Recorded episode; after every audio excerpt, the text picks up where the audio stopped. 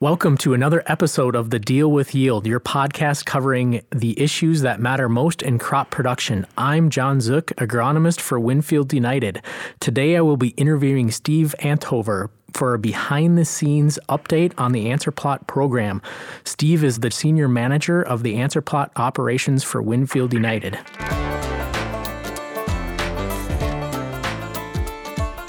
So, Steve, every year we get to look at insights that come out of the Answer Plot program. Every year I spend unlimited amount of days in the summer in the Answer Plots, but help us better understand the process of how we get these insights. And inside of that, to start this off, can you give us a quick overview of the Answer Plot program and maybe how you're involved with the Answer Plot program to introduce our listeners to the Answer Plots? Well, sure to start with, answer plots are kind of our proving grounds for new seed products, seed care items, agronomic products and practices. And so we do R&D, but we also use it as our educational platform for owners and growers. We can have uh, field days, and, and people can come to answer plots and touch and feel and see products uh, and, and their effects on the crop sometimes, or do some general agronomic training too. So, can you give us an idea of headquarters, where that's located, who operates out of there, and how chaotic is it over there right now?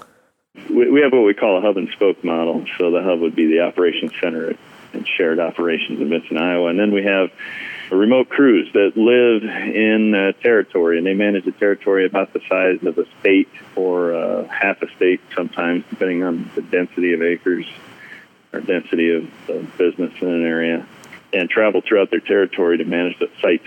Um, usually, a given team is responsible for about eight to ten sites, depending on project load. And then we package all of our seed, maintain equipment, move trucks in and out of our shared operations center to and from the crews to source some seed and, and uh, a variety of other needs. But, so, to give a, uh, the listeners an idea, eight to 10 sites across the geography of, say, a state.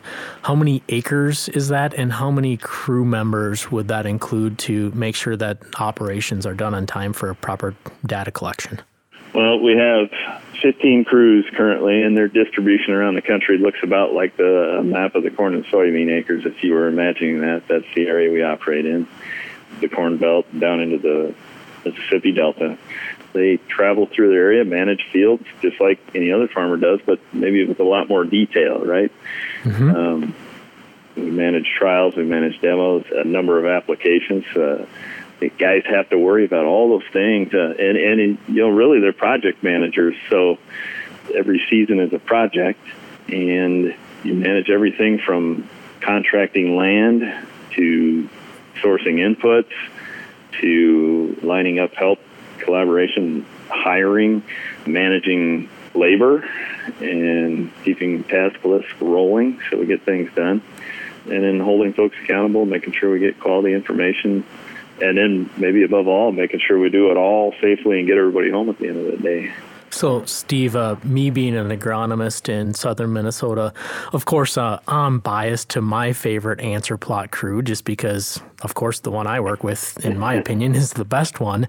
But you talk about being research managers, product sourcers, project overseers, all the different components that go into that. Talk a little bit about your veteran status there. I mean, I know we got some guys that have been doing this for quite a while. What is the longevity of what they're doing and the passion around what they're doing is definitely seen from the outside looking into. Can you talk a little bit about that? Well, yeah, I've been very fortunate, blessed with some really strong performers and, and passionate folks within my immediate team and even uh, indirect team if there's anything I wanted people to know about our answer plot operations guys is they've got a lot to balance. And when they go to the field, and so do large growers. And you wake up in the morning and you're like, okay, I got to check the forecast at 10 different locations, and we need to do side dressing here. We need to spray over there. I've only got two guys today. One's off sick. You know, all those things that happen and uh, I better get this done by Wednesday because it rains. I can do stand counts when it's muddy, but I can't do that. And so, you know, I got to hand boom this on. All those things, there's quite a balance to it, and I can't say enough about my teams and how they figure that out. I'm not saying we do it perfect, but the decisions you have to make on a day-to-day basis could probably drive anybody nuts. Yeah, we all know that environment pretty well, but uh, those guys get to experience it every year, every year. well, they worry just like a grower with their own crop. They don't have uh, a lot of dollars at risk like a farmer, but Yep. So being so close to the at least the Minnesota crew and talking to them, I know that a lot of times these guys they operate almost as a family, almost as a farming operation should around those answer plots. That's their given set of land and that's what they're given to make a go out of it. Their go is quality produced data and a lot of times that's their focus along with mine in coaching them through that. So a lot of times we're talking day to day. I know they're talking hour to hour, minute to minute, covering different sites. Sometimes it's divide and conquer strategy based on what they got to get done. Sometimes it's a group effort. Can you talk a little bit more about the size and the scale of the answer plot? Sometimes it's hard to fathom our plot size, our equipment size, what we go through day to day, site to site. Can you talk a little bit about the logistical challenges that might present themselves around those types of things? Yeah, first of all, the guys relate pretty well to a large grower. You know, large growers have to move equipment up and down the road, and their fields are spread multiple counties usually. We're spread out amongst a lot of counties and sometimes a couple different states. Our field sizes are smaller, of course, but the logistical challenges are very similar.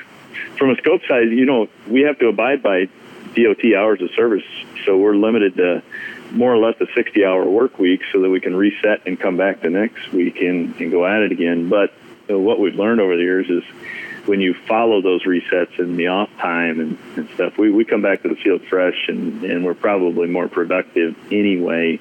But it it's hard to watch the sunshine and be sitting at home not getting done what what we'd like mm-hmm. to be getting done. Yeah, especially in, in agriculture, we know that there's only so yeah. many days we get to pick to farm, and, and if we're subjected to restrictions, hey, we're rest period.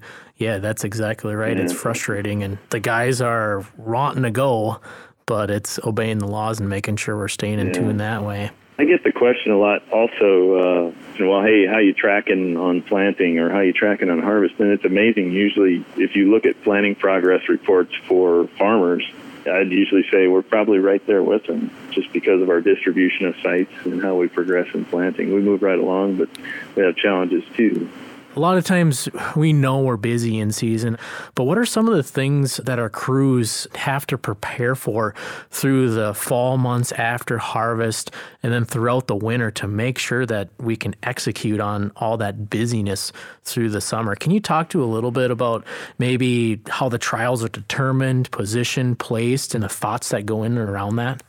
Yeah, we've got probably two separate processes here. Number one, we've got a site acquisition process that the managers go through every year, starting in the south probably in August, and the more northern latitudes probably September, October. They may start having conversations, and then they'll work through the winter to to get contracts signed for all those sites. But in the meantime, simultaneously, our project development processes are going on, trying to determine what what we'll have for next year. So it sounds kind of shaky how that all comes together, but we do have some stability because we have what we call perpetual projects, I suppose. The trial looks the same in the field every year. We, we're just rolling different products through it. But then we do have some elasticity. We do kind of have a funnel for ideas that come in for projects. And then we try to end up with a final project list by, you know, right after Thanksgiving. Mm-hmm. And uh, after Thanksgiving, then my teams go to work on okay, what's this look like in the field? What kind of materials is it going to take? What kind of equipment? Uh, do we have the equipment today that we need to perform this trial protocol? How many locations can we start mapping things out?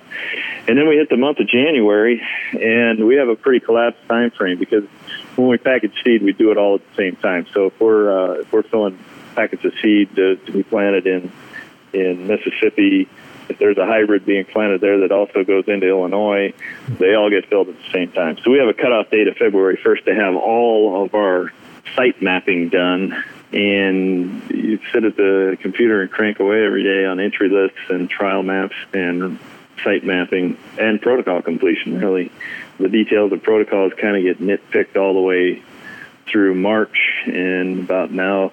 Well, I think that we still have a couple protocols that are getting updated a little bit here and there, tweaked from time to time. So we want to have those locked down before everybody hits the field.